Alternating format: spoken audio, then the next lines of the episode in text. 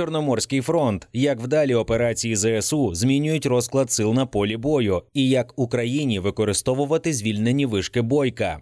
Контрнаступ України в південному напрямку продовжується без пауз на очікування нових надходжень американського озброєння. Уночі проти 13 вересня українські військові атакували крилатими ракетами судноремонтний завод у Севастополі, внаслідок чого вщент вигоріли дизельний підводний човен та великий десантний корабель, що стояли на ремонті в сухому доку. Це одна з найсерйозніших атак на Крим за останній час, і що важливо, крилатими ракетами, а не дронами, як у попередні рази. А вночі проти 14 14 вересня військова контррозвідка Служби безпеки та військово-морських сил України за допомогою ударних дронів та крилатих ракет Нептун знищили поблизу Євпаторії російський комплекс ППО С 400 Тріумф вартістю 1,2 мільярда доларів. Цю операцію вже названо унікальним досвідом взаємодії контррозвідки СБУ та ВМС. Такі успіхи України дають підстави західним аналітикам не лише радіти перемогам над армією Росії, а й висловлювати побоєння, що акваторія перетвориться на поле бою як перська затока 80-х років ХХ століття, де під час ірансько-іракської війни точилася танкерна битва. Тоді обидві країни, конкуруючи за вплив у регіоні, атакували сотні нафтових танкерів, що перевозили чорне золото з найважливіших джерел у перській затоці до Європи, Китаю та США. Різниця у тому, що під час російсько-української війни в Чорному морі цілями будуть не лише танкери, які перевозять підсанкційну російську нафту, а й балкери з українським збіжжям.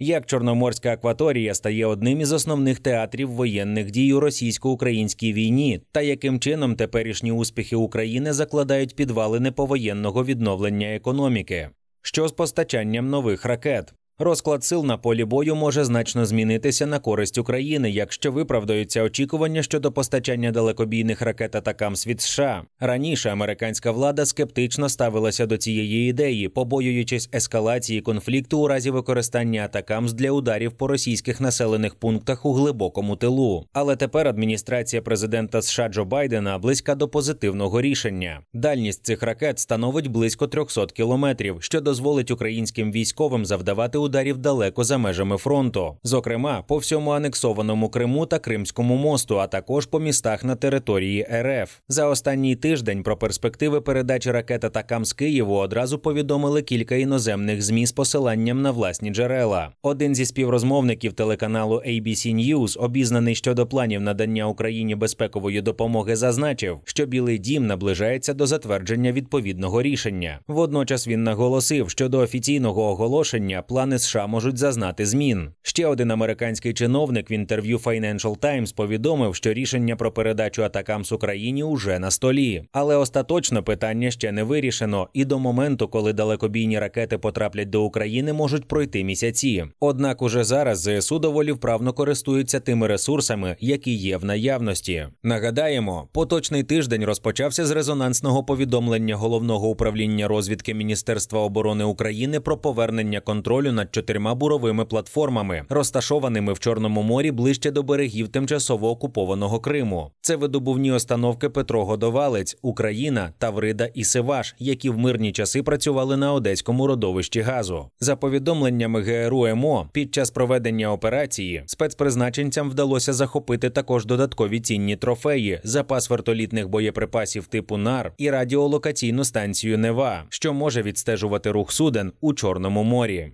Яке значення та можливі наслідки цієї події?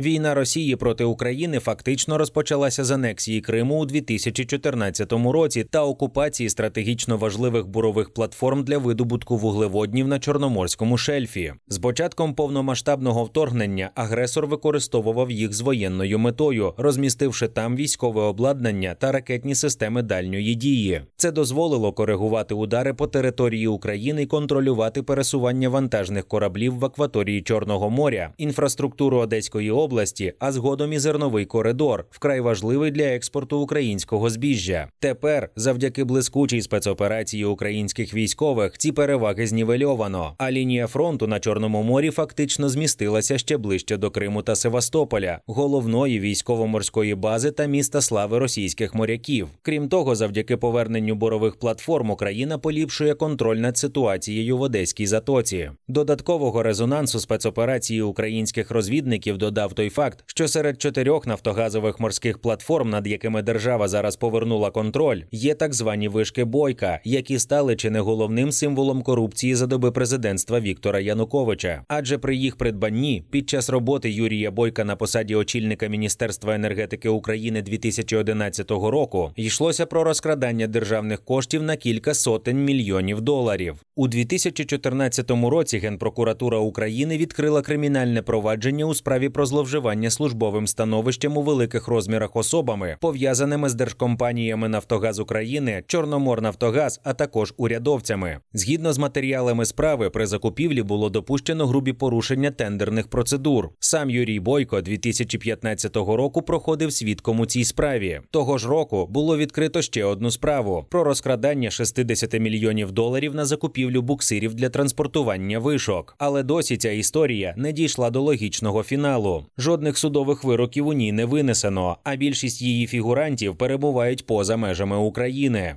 Що це дасть Україні? Олексій Чернешов, який зараз керує Нафтогазом, дізнавшись про повернення вишок бойка під контроль України, заявив, що компанія готова розпочати експлуатацію за призначенням цього обладнання. Щойно це дозволятиме безпекова ситуація. Конкретних цифр він не навів, але уявлення масштабності перспектив можна зробити з експертних оцінок, якими оперували в НАК до повномасштабного вторгнення. Обсяги газових покладів в економічній зоні України на шельфі Чорного моря можуть становити понад 150 мільйонів кубометрів, і це без урахування родовищ, втрачених після анексії Кримського півострова. А загалом щорічний вітчизняний видобуток газу в Чорному морі може сягати щонайменше 15 мільярдів кубометрів. Перспектива вражаюча, адже зараз цей показник загалом в Україні становить близько 20 мільярдів кубометрів на рік. Проте в актуальному порядку денному на першому місці питання звільнення території країни від окупантів. Історія з вишками бойка додає оптимізму щодо прогресу в досягненні цієї цієї мети не менше ніж тогорічне повернення під контроль України острову Зміїний і знищення флагманського корабля Чорноморського флоту РФ крейсера Москва.